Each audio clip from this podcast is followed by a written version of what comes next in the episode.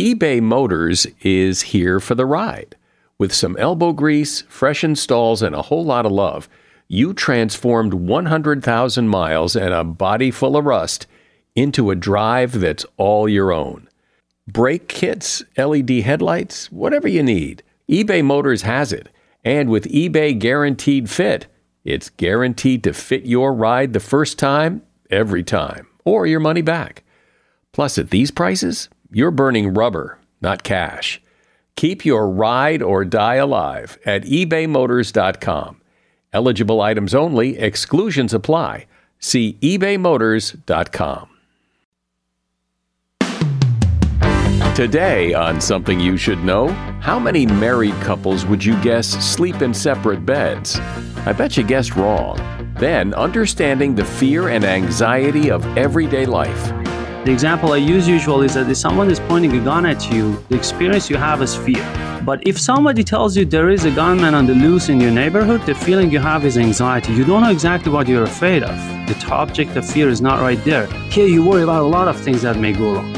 Also, why organic cookies taste better than regular cookies even when they don't. And how do dangerous chemicals end up in our products and our environment? So you develop a new chemical to make a jacket waterproof, or you develop a new chemical to use as a lubricant or a solvent, and you can just put it out on the marketplace. And then it takes decades after scientists show a problem to get it off the market. All this today on Something You Should Know.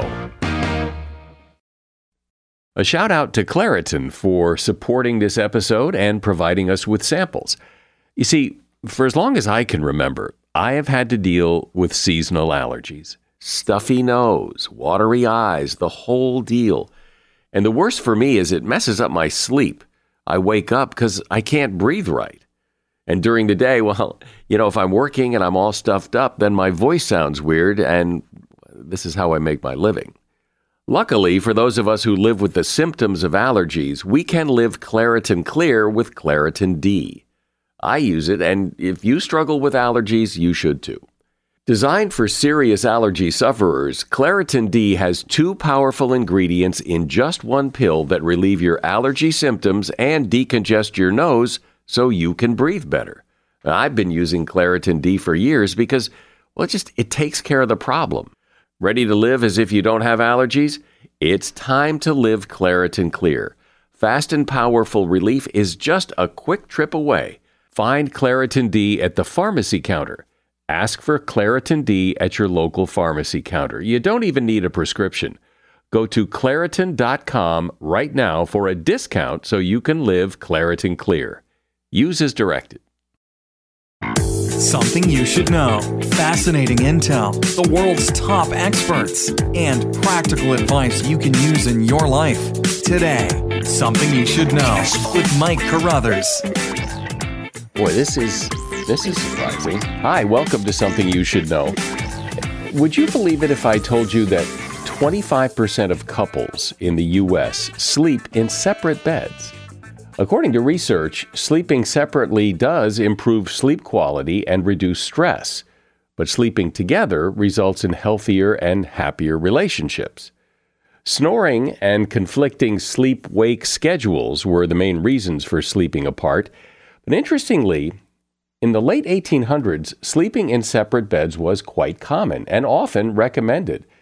There were books written by doctors saying that sleeping together was unhealthy by the 1920s, twin beds were actually seen as the fashionable modern choice for couples. Things changed after World War II, and twin beds fell out of fashion by the 1960s, and couples began sharing a bed. But still, a lot of couples prefer sleeping separately. And that is something you should know. I think it's safe to say that we live in a fearful culture when you watch the news or read something online, it, it seems like there's a lot of things to be afraid of. And certainly, we have all experienced moments of real fear in life. When you stop and think about it, fear is a good thing because if we weren't afraid of anything, we'd probably all be dead. You'll never know how many times your fear protected you because your fear prevented you from doing something that might have put you in danger. Fear keeps us alive, but a lot of fear seems irrational or overblown. So, how do we better understand and get a handle on our own fear? Joining me to help with that is Dr. Arash Javanbakht. He is a psychiatrist and neuroscientist who currently serves as the director of the Stress, Trauma, and Anxiety Research Clinic at Wayne State University. He's also author of a book called Afraid Understanding the Purpose of Fear and Harnessing the Power of Anxiety. Hi, Arash. Welcome to Something You Should Know. Thanks for having me, Mike. So, fear is something humans, and I guess every other creature has. We know what fear feels like, but what is it exactly? Fear is a reaction to an obvious threat. So, if there is a lion attacking me, if a rock is falling over my head, I'm using these examples because these are examples related to the context and environment fear evolved in and the system evolved in. So in these situations, I have an object or situation right in front of me that is perceived as a threat by myself. But then we have anxiety. Anxiety is more wider sense of apprehension and worry about something that might happen to us. The example I use usually is that if someone is pointing a gun at you, the experience you have is fear. But if somebody tells you there is a gunman on the loose in your neighborhood, the feeling you have is anxiety. You don't know exactly what you're afraid of. The object of fear is not right there. But there is constant alertness and being on watch and looking for what might happen. A lot of people who have anxiety or anxiety disorders are dealing with this. You're not necessarily worried about one specific thing. Here, you worry about a lot of things that may go wrong. So I think everybody gets the idea that fear serves a purpose. If we didn't have fear, you know, we'd all be driving our cars off a cliff or, you know, running in front of a train. It wouldn't bother us. So fear keeps us alive. But so when is it a problem and, and why is it a problem? Absolutely. Excellent point. If we were not capable of experiencing fear, we would not exist as a species. We would all have been killed and uh, by the nature or by other species or by our own competitors. So we do need fear. But the challenge is that this system evolved over a very long time to deal with the situations of its environment. And our fear circuitry has evolved to basically prepare us to the conditions of fight and flight. Back in the time, 50,000 years ago, the threats were natural disasters, falling rocks, predators, and other humans who were there to kill us. But the confusion here is within the modern life environment because basically I say the software has evolved extremely fast and the hardware has not. So we react to situations of perceived threat in the modern life the way we would react to these situations 50,000 years ago. Example, let's say I am giving a public t- a public speech and I'm scared and I'm worried I may be judged and my heart is pounding in my throat and I'm short of breath and my hands are sweating and it is not helping me it sounds stupid that the system which has evolved to help us and serve us is now working against us. But if we put it in the evolutionary perspective and context, it's less confusing. So 50,000 years ago, if I'm among my tribe mates and they don't like me, chances are high in a matter of minutes, one of us are dead or I'm exiled or seriously injured. So I need that fight and flight system to work. And that's the feeling we feel inside of our chest and inside of our guts and stomach. Well, it does seem, I think anybody who would look back at the things that they have been afraid of or felt fear about or anxiety about in the last six months probably was unnecessary that it whatever it was never happened. It didn't it wasn't a threat. It was a, just a perceived threat in your head. That's true. That fear and anxiety mostly anticipatory anxiety is worse than what it really is. And a lot of us overshoot, especially more anxious people overshoot for threat detection. We have a tendency to catastrophize. Like right before this, I was talking to a friend who has a company with uh, like 30, 40 employees. And he's talking about some of the challenges, some challenges at work. And then he goes, Well, at worst, I can have my own solo practice and work. Well, that was a big jump from going from 30 employees to, oh, I will be able to function as one person after losing all of these. So we do overshoot. And a lot of times I tell people, how about you look back and see on average in the past, every time you worried about something, how much you overshot compared to the reality of what you experienced. Then you can we can use our cognitive brain to basically readjust that next time we are in a situation that we are worrying about. The other thing that fear and anxiety do is that, which is amazing about us. So we as a species are capable of reflecting on the past and planning for the future. But the problem is that even right now, our listeners are not 100% here. Part of their brain processing is in what happened earlier and in what's about to happen in a few minutes or a few hours or tomorrow, the meeting I'll have tomorrow, what I'm going to have for dinner, when I go home, what challenge I will have. All of these things are constantly here. And if we were able to be exactly in here and now, we would be a lot less stressed and a lot less anxious. And if you wanted, we can at some point have a two minute practice of just doing that. Of doing what? Of just being in the here and now. Yeah, I can guide a one minute exper- eh, experiment between us and the audience if you want. Go ahead. Okay, so I want you all to pay close attention.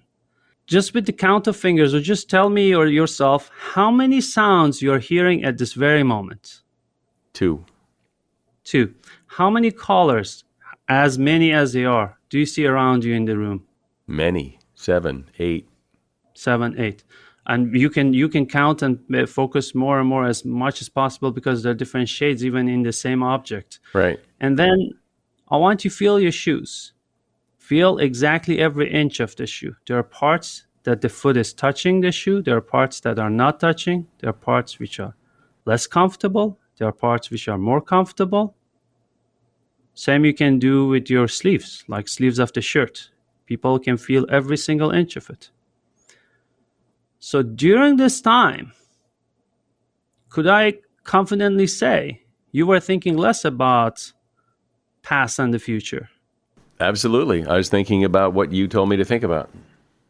This is exactly mindfulness. What, what I mean, to a lot of people, mindfulness is being with some candle and some weird music in the basement. But this is mindfulness. This is one of the ways we use and we can use, which is very against what's happening these days because these days you're constantly not here you're you're on your phone you're on instagram you're on facebook 200 different contradicting and different subjects in a matter of seconds you're just scrolling down and up but then with these experiences we use our senses to come back to here and now which is oftentimes the safest moment and when we are not in there and then which is just imaginations life is a lot easier and less scary is that beneficial, though, only for the few minutes I'm counting colors and feeling my shoes, or does that have any kind of residual effect? Excellent question. So it's a practice. The same way we build muscles in the arms and in the body with going to the gym, this kind of practice basically gradually teaches us to be here and now. And the more and the longer we can, we will basically be able to do it longer and more. And gradually, first of all, it's a respite if I can, that's a lot of activities we do that recharge our brains, right? I go to the uh, gym and I do go, go to a boxing gym. I hit the bag, not the people. During that one hour that I'm hitting the bag, I'm just right there because I cannot think about something else. And it's very refreshing. So, mindfulness, any mindful activity in that sense, could basically be a reset for the mind. Basically, takes us away for a second from all the worries and troubles and problems we are thinking about or we have made for ourselves in our minds but then also, when we do more and more and more and more and more of this in the midst of the anxious moments and difficult situations, it's easier for us to come back to here and now. So it's a practice that we do to basically reset the system and be able to come to here, which is the only real moment in our life. We're talking about fear and anxiety in everyday life, and we'll be talking about bravery too in just a few moments. My guest is Dr. Arash Javanbakht. He is a psychiatrist and author of the book Afraid Understanding the Purpose of Fear and Harnessing the Power of Anxiety. Are you one of those people who just buys things with whatever credit card you grab out of your wallet? Well, that, that could be a costly move. NerdWallet, you've heard of NerdWallet. NerdWallet lets you compare credit cards side by side to maximize your spending. So, if, for example, you like travel rewards, you can see which credit card gives you better rewards than the credit cards you've got now. Think of what you could do with better rewards. A free flight, room upgrades, who knows? Compare and find smarter credit cards, savings accounts, and so much more at nerdwallet.com. NerdWallet, finance smarter. Credit is subject to lender approval and terms of each credit card issuer apply. eBay Motors is here for the ride. Remember when you first saw the potential? And then, through some elbow grease, fresh installs, and a whole lot of love, you transformed 100,000 miles and a body full of rust into a drive that's all your own. With over 122 million parts for your number one ride or die, you can make sure your ride stays running smoothly. Brake kits, LED headlights, exhaust kits, turbochargers, bumpers, whatever your baby needs, eBay Motors has it. And with eBay Guaranteed Fit, it's guaranteed to fit your ride the first time, every time, or your money back. Plus, at these prices, you're burning rubber, not cash. Keep your ride or die alive at ebaymotors.com. Eligible items only, exclusions apply. See ebaymotors.com. So, Arash, you know, I've, I've always been fascinated by this idea, and I understand why, but whenever there's something in the future that you're worried about, it's almost impossible to imagine it turning out well. You know, it's it's uh, it's always in the negative. It's like, what if this goes wrong? Nobody ever sits around and thinks, what if this goes right? And I get why, and we're wired that way. But wouldn't it be nice if we could say, this is going to be a piece of cake. This is going to be great. This is going to be the greatest thing that ever happened. That will be very good. That will be even better if we were able to be have an objective assessment of the threat. But like uh, think about why do we worry even about like jinxing things right? You're like oh don't say all those good things about it. Even if you're not superstitious you still have some worry in the back of your mind about it. And th- there's this other part. Oh if i set myself for a lower level of expectations so if bad things happen then i'm not I'm prepared for them. It's as if there's somebody in my head who's sitting there as a very harsh judge that if I fail, I should be so prepared to explain to them why I failed. There's also something about fear, though, that intrigue us. you know, we like movies that scare us. We like books that scare us. We like so th- we almost like go after it. We almost like pull it in because there's something about it. I, maybe it, it just feels good when it goes away after. I, I don't know, but what what is that? The same way our body needs to be active, we go to the gym, right? Because this body was designed not for sitting at the desk all day long. It was designed for other activities. We go to the gym and prepare it, and we feel a lot better. I think our fear system also needs some good, healthy exercise. We need some real fears. And the first time I thought of this was when I had my own experience of fear, uh, big fear. I was uh, afraid of heights and I, not thinking well about it, plus signed up for a mule ride down the Grand Canyon. So I'm sitting on the mule next to this flat wall going down so deep and uh, terrified of course, those few hours of ride down to the bottom of the canyon was basically helpful in overcome. Basically, was exposure therapy for my fear of heights, and I ended up being able to even uh, do rolls in a fighter jet. But the cool experience was after that, for a few days, I did not feel anxious. I felt so calm same i was talking to my uh, boxing trainer. This guy fights reggie and reggie i was asking him about his fights and how it feels and one of the things he said was fighting feels as if he's alive which i couldn't understand. This is another one of those real uh, mindful moments but he also felt l- much less anxious the next few days after that. I think this uh, when putting fear in real perspective being exposed to what is really scary allows us to put our false anxieties in perspective I've always thought my theory has always been that it's it's like safe fear. You know, when you go see a scary movie, deep down inside you know there's nothing to be afraid of. And yet so you get to exercise that feeling in complete safety. Absolutely, I agree with you. Somebody chasing you with something looking like a knife, in a haunted house is different than that happening on the street, on a dark street. And that is what matters here is the context. So contextually, we have a very contextual brain. Our brain is advanced to process the context and put cues in context. So that context allows you to know, as you said, you're safe, number one. Number two, you are in control. Sense of control is one of the most important things for reducing fear and anxiety. And there are many ways I've talked about how we can basically use that sense of control to reduce anxiety. I mean, there are even researchers that where the same rats got the same number of shocks, two groups of rats. One group had a false perception that they are in charge of the shocks they get. They were less stressed. So absolutely, that feeling of safety. So you roll up the hand animal inside, but the human knows we are safe and we are in charge and can enjoy the ride.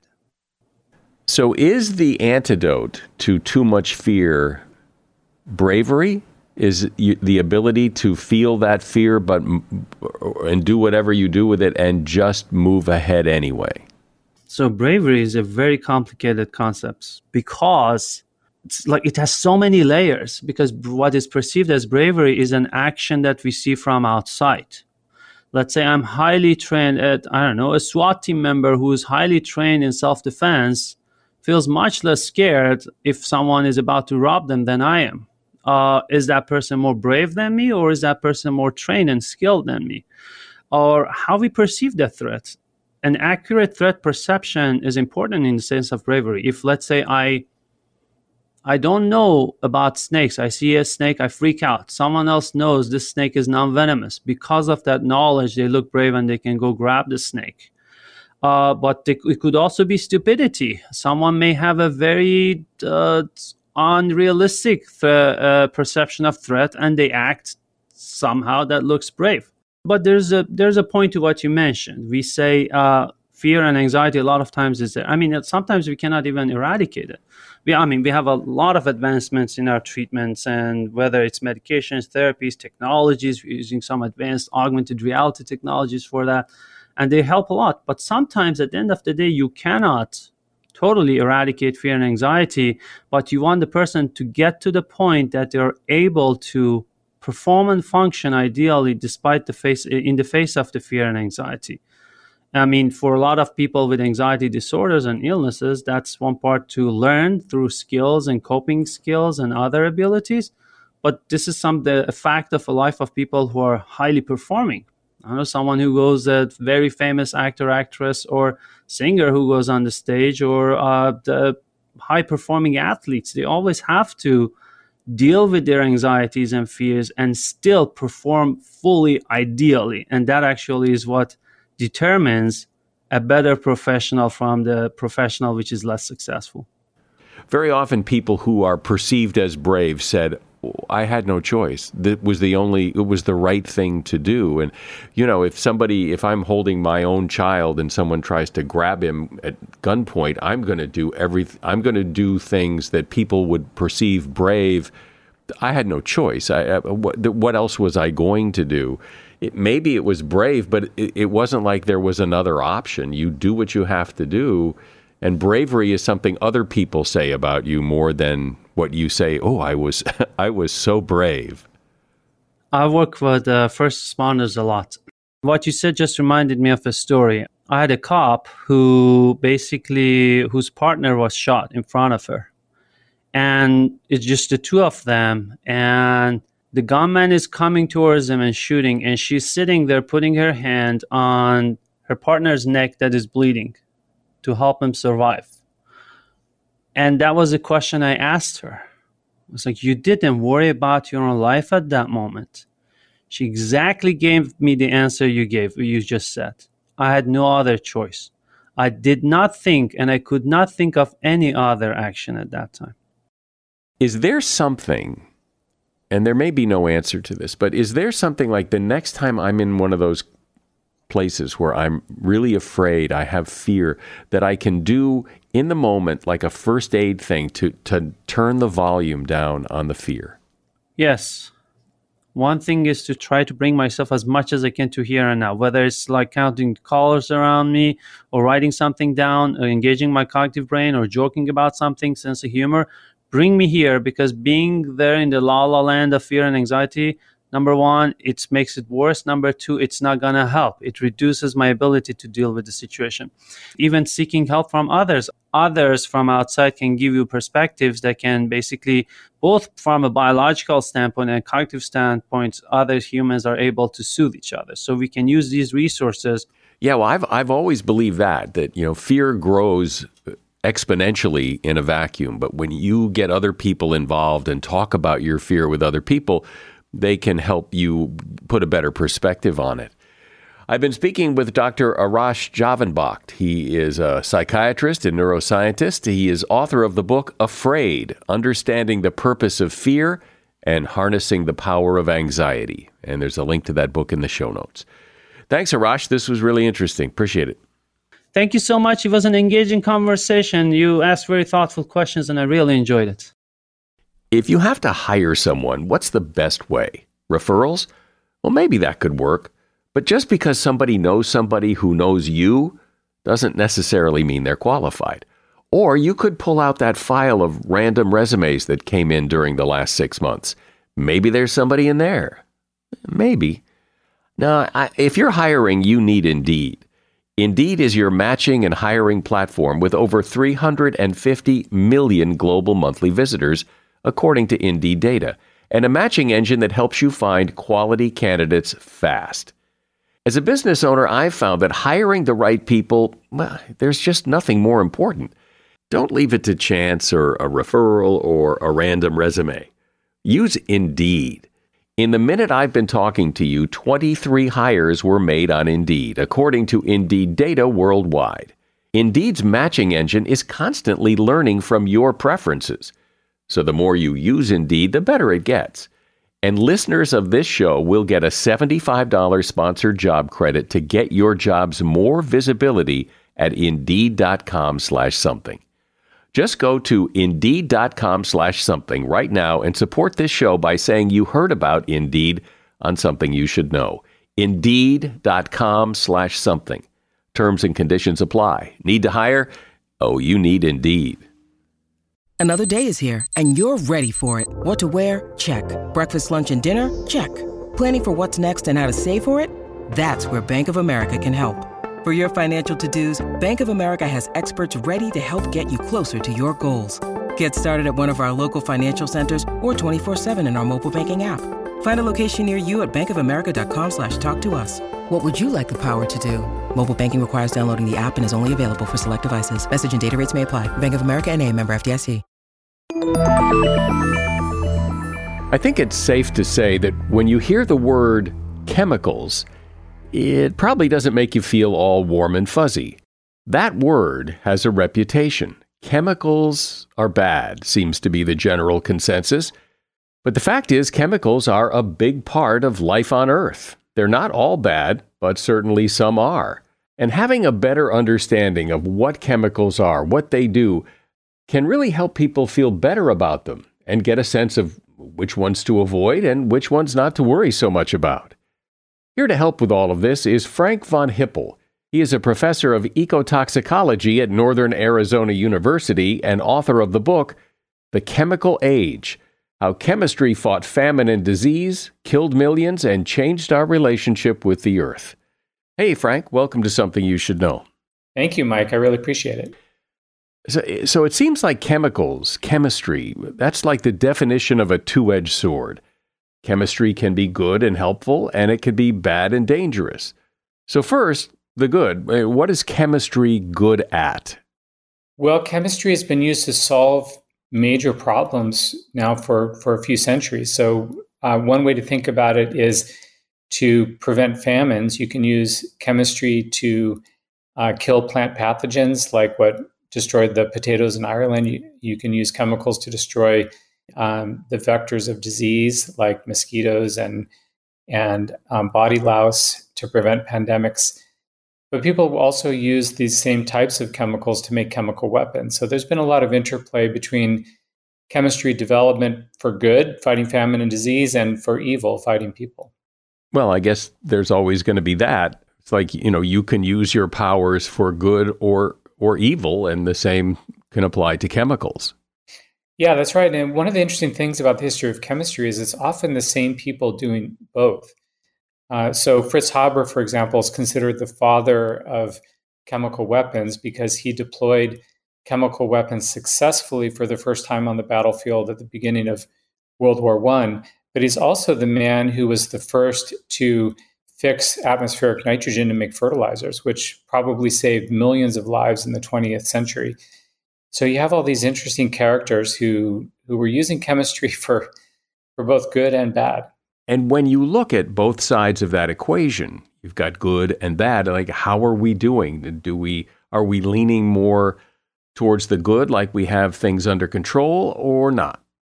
We really have things less under control, and the reason for that is the pace with which humanity is creating new chemicals far outstrips our ability to understand their effects on the environment or human health.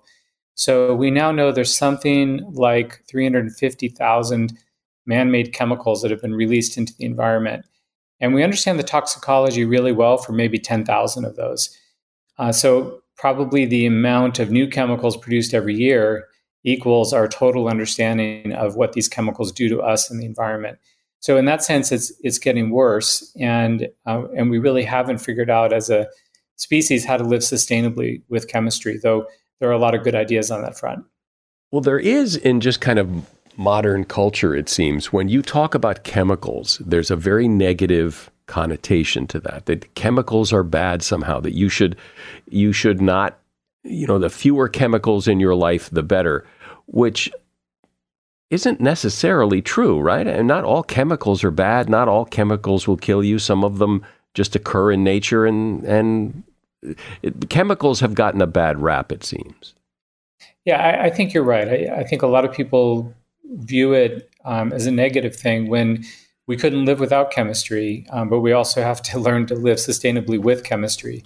So I think the agricultural sector provides a good example of this because the chemicals that we've used to uh, kill the pests of agriculture have gotten a lot safer, but we also use far more of them than than we need to, and and so we haven't really caught that balance, found that balance yet between what we need to do to use chemistry in a good way while avoiding the pitfalls of chemistry. Well, one of the things I think, uh, a very specific example of where people get confused about chemicals is, you know, we hear that chemicals are used in agriculture and there's pesticides on our food, and that you should buy organic, some people say, because then you'll get fewer pesticides. Is that true? Do you eat organic? Yeah, so it's definitely healthier to eat organic food. It's better for you and it's better for the environment. But most of us can't afford to only buy organic because it's more expensive. And so typically, what works best would be to allocate your your budget um, to get organic foods where the pesticide residues are the highest.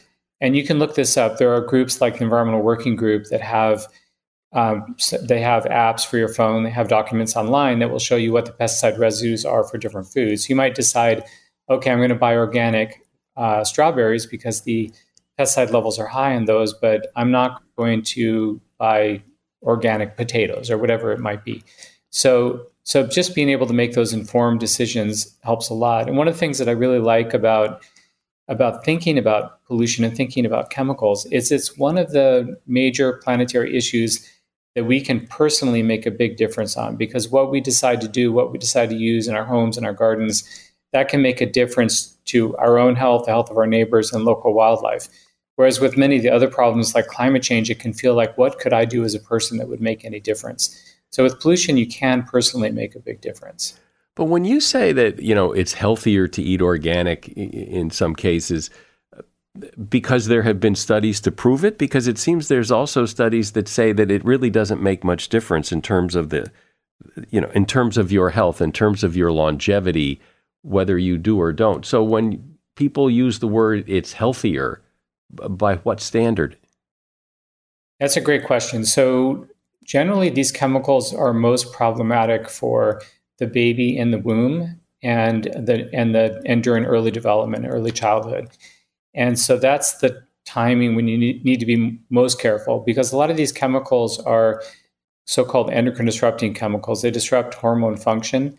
And so when a child is undergoing rapid development in the womb and in early childhood, and they're exposed to high levels of pesticides and other chemicals, it can lead to late onset diseases like cancer. It can also lead to reduced fertility and other problems. So, for example, in the industrialized world now, men have about half the sperm count they had in the 1950s.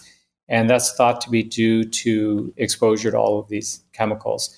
So it's definitely personal, it's definitely healthier for you as a person, but the way in which that those health effects are, are expressed uh, is often has to do with early developmental exposure and later onset disease.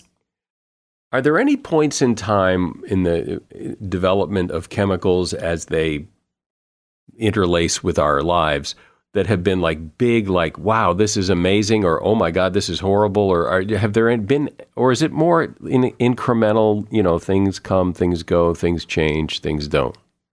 Oh, there's definitely big shifts. And, and so, for example, prior to World War II, most of the pesticides that were used to fight insect pests were metal or metalloid based pesticides, things like lead, mercury, um, and other toxic metals. And those were really quite dangerous because if you ate an apple that had been treated with lead arsenate, a lead arsenic combination, it could potentially kill you. So with World War II, we got the origin of modern synthetic pesticides. Everyone's heard of DDT as an example of this.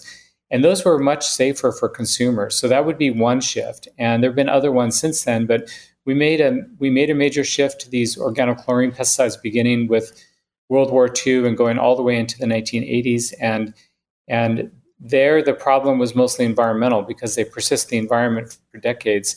So we switched to another category of pesticides called organophosphate pesticides, where they break down much faster, so it's safer for consumers, but they're more dangerous for the farm workers to apply. And there's been a number of these kinds of shifts as we've moved from one chemical class to another. And how much does does public opinion or you know political whatever sway the the argument here as to what's good, what's bad, what we should or shouldn't do? I, am thinking, you know, the the DDT uh, issue, you know, back when Rachel Carson wrote her book, and then you know malaria came roaring back and killed a lot of people, and maybe maybe that wasn't such a great idea. So it, it seems like politics and, and public influence uh, gets mixed up in the soup here. Oh, absolutely. And DDT is kind of the poster child for this because when it was first developed uh, during World War II for use, uh, it was it was a public health tool. It was used to kill mosquitoes that vector malaria and yellow fever in the war theaters in, in South Pacific, North African War Theater. It was used by the US military in Naples in December 1943 to February 1944 when we invaded, uh, took over Naples, and the people of Naples were facing a typhus outbreak. And typhus is, is a deadly disease vectored by the body louse. So it's really effective at in stopping those diseases in their tracks. That was the first time a typhus outbreak had ever been stopped, and it was through DDT. If we had only just preserved DDT for public health emergencies like that, it would still be a wonderful tool today. But it's human nature not to do that. And so as soon as the war was over, we started using it in everything in wallpaper for the nursery, in our paints, in our homes, in, um, in theater, so you wouldn't have to be bothered by flies when you're watching a concert, in airplanes just overused everywhere. And because it was used so much, the pest quickly evolved resistance to it, so it became ineffective. So that that's kind of a good theme to the whole story of chemistry because these chem- these chemicals like DDT can be wonderful tools, but not when they're overused. Well, and talk about that idea of no matter what chemicals you use, whatever you're trying to get rid of can develop resistance to it, and over time, you know, we hear we hear about that with antibiotics and other things that that that it's a it's a moving picture. It's not a static. Oh, we we solved this problem.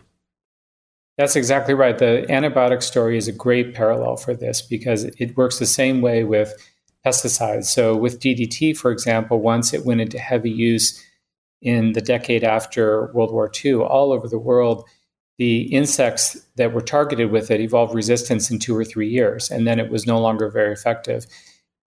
it's like everything in life. You know, you have a pesticide, you have a chemical that will do this, but there's likely side effects on the other side of the scale that, you know, it's nothing is ever, it's like a medication. You know, yeah, it'll help, but it may also cause this other problem. It's, it's always a balance.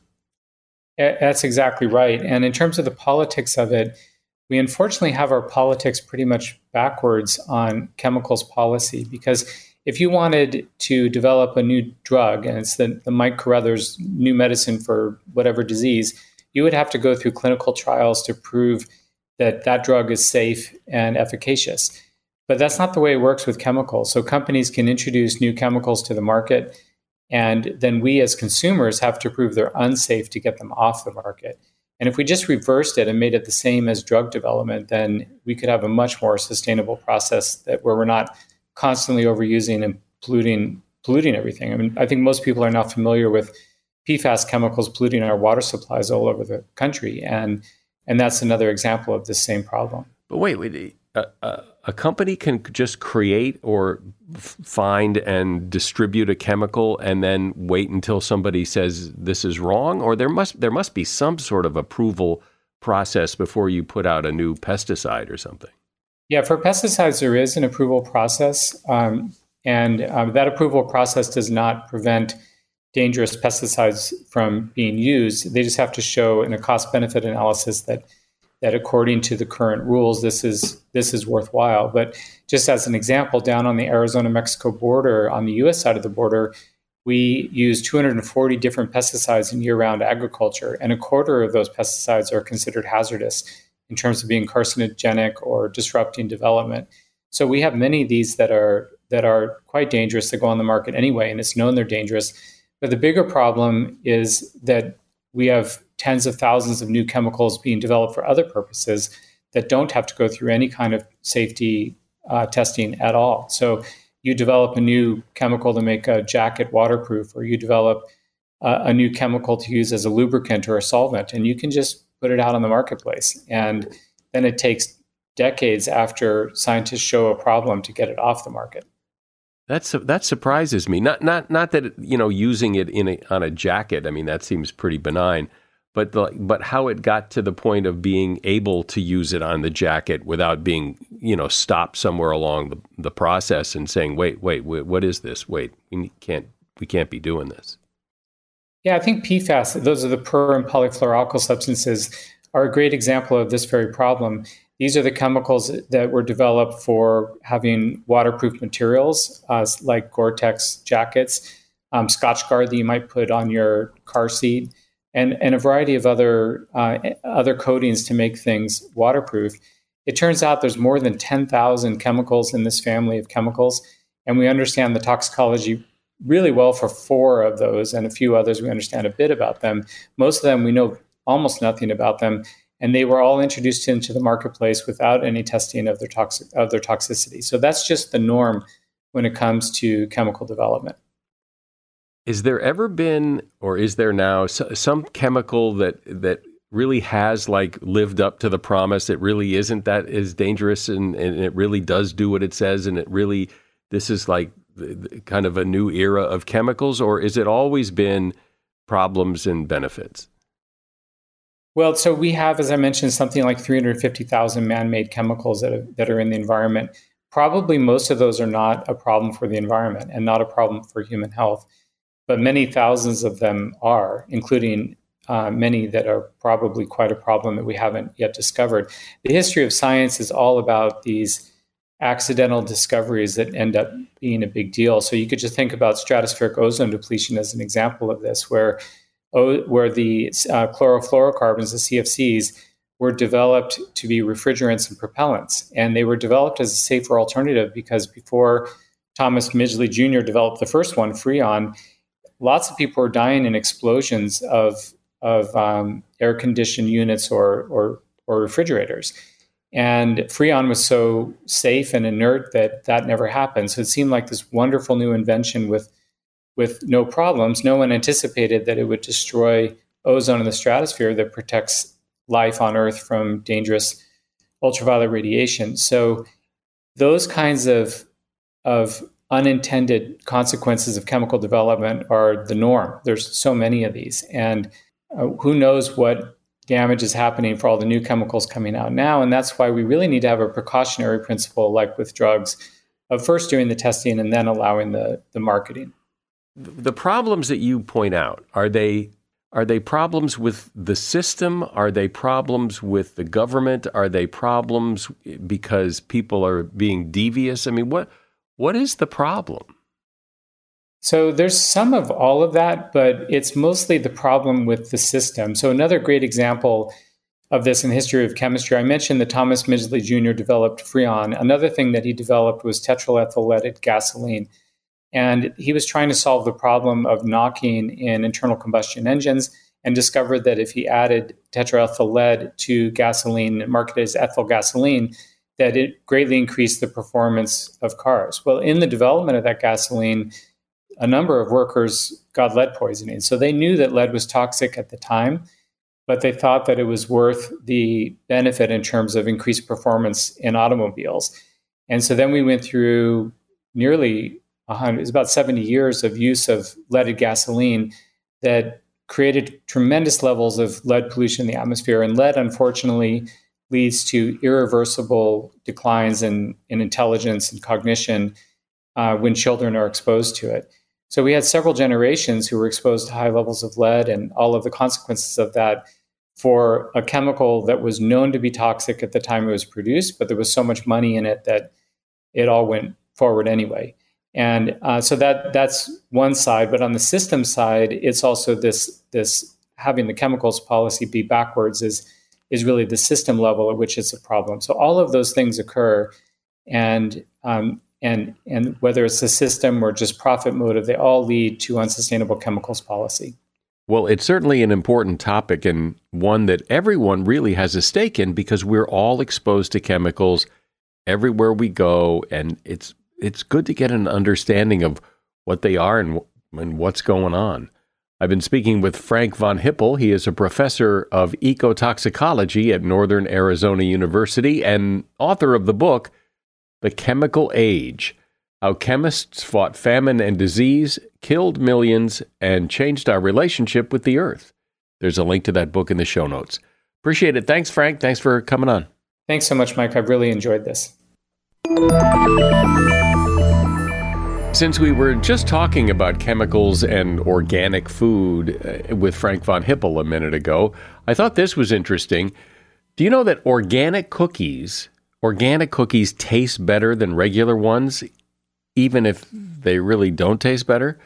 A study found that people perceive food as tastier if they're told it's organic or if it includes organic ingredients. The same trick works for other descriptive words like farm raised, locally grown, all natural. Experts call this the health halo effect. People tend to assume that food is better for them, more pure, and tastes better if it has fancy adjectives that make it sound all natural. And that is something you should know. You know, if you hear an advertiser on this podcast and what what they're selling sounds interesting to you, typically there is a link to that advertiser in the show notes for whatever episode you hear it in. And I hope you'll check them out. I, uh, we love our advertisers. We vet them all and they're good folks with good products and they keep this podcast going. So please do business with them and and I'd appreciate it. I'm Mike Carruthers. Thanks for listening today to Something You Should Know. The Bigger Pockets portfolio of podcasts are worthy of your investment. We're having a real conversation as real real estate investors. New episodes available every day. It's important to buy where it makes money and not necessarily where you want to travel to. Bigger Pockets, On the Market, Rookie Real Estate, or Money Podcast. The purpose of flipping is to create more cash so then you can reinvest into other types of properties. The Bigger Pockets Podcast on YouTube or wherever you listen.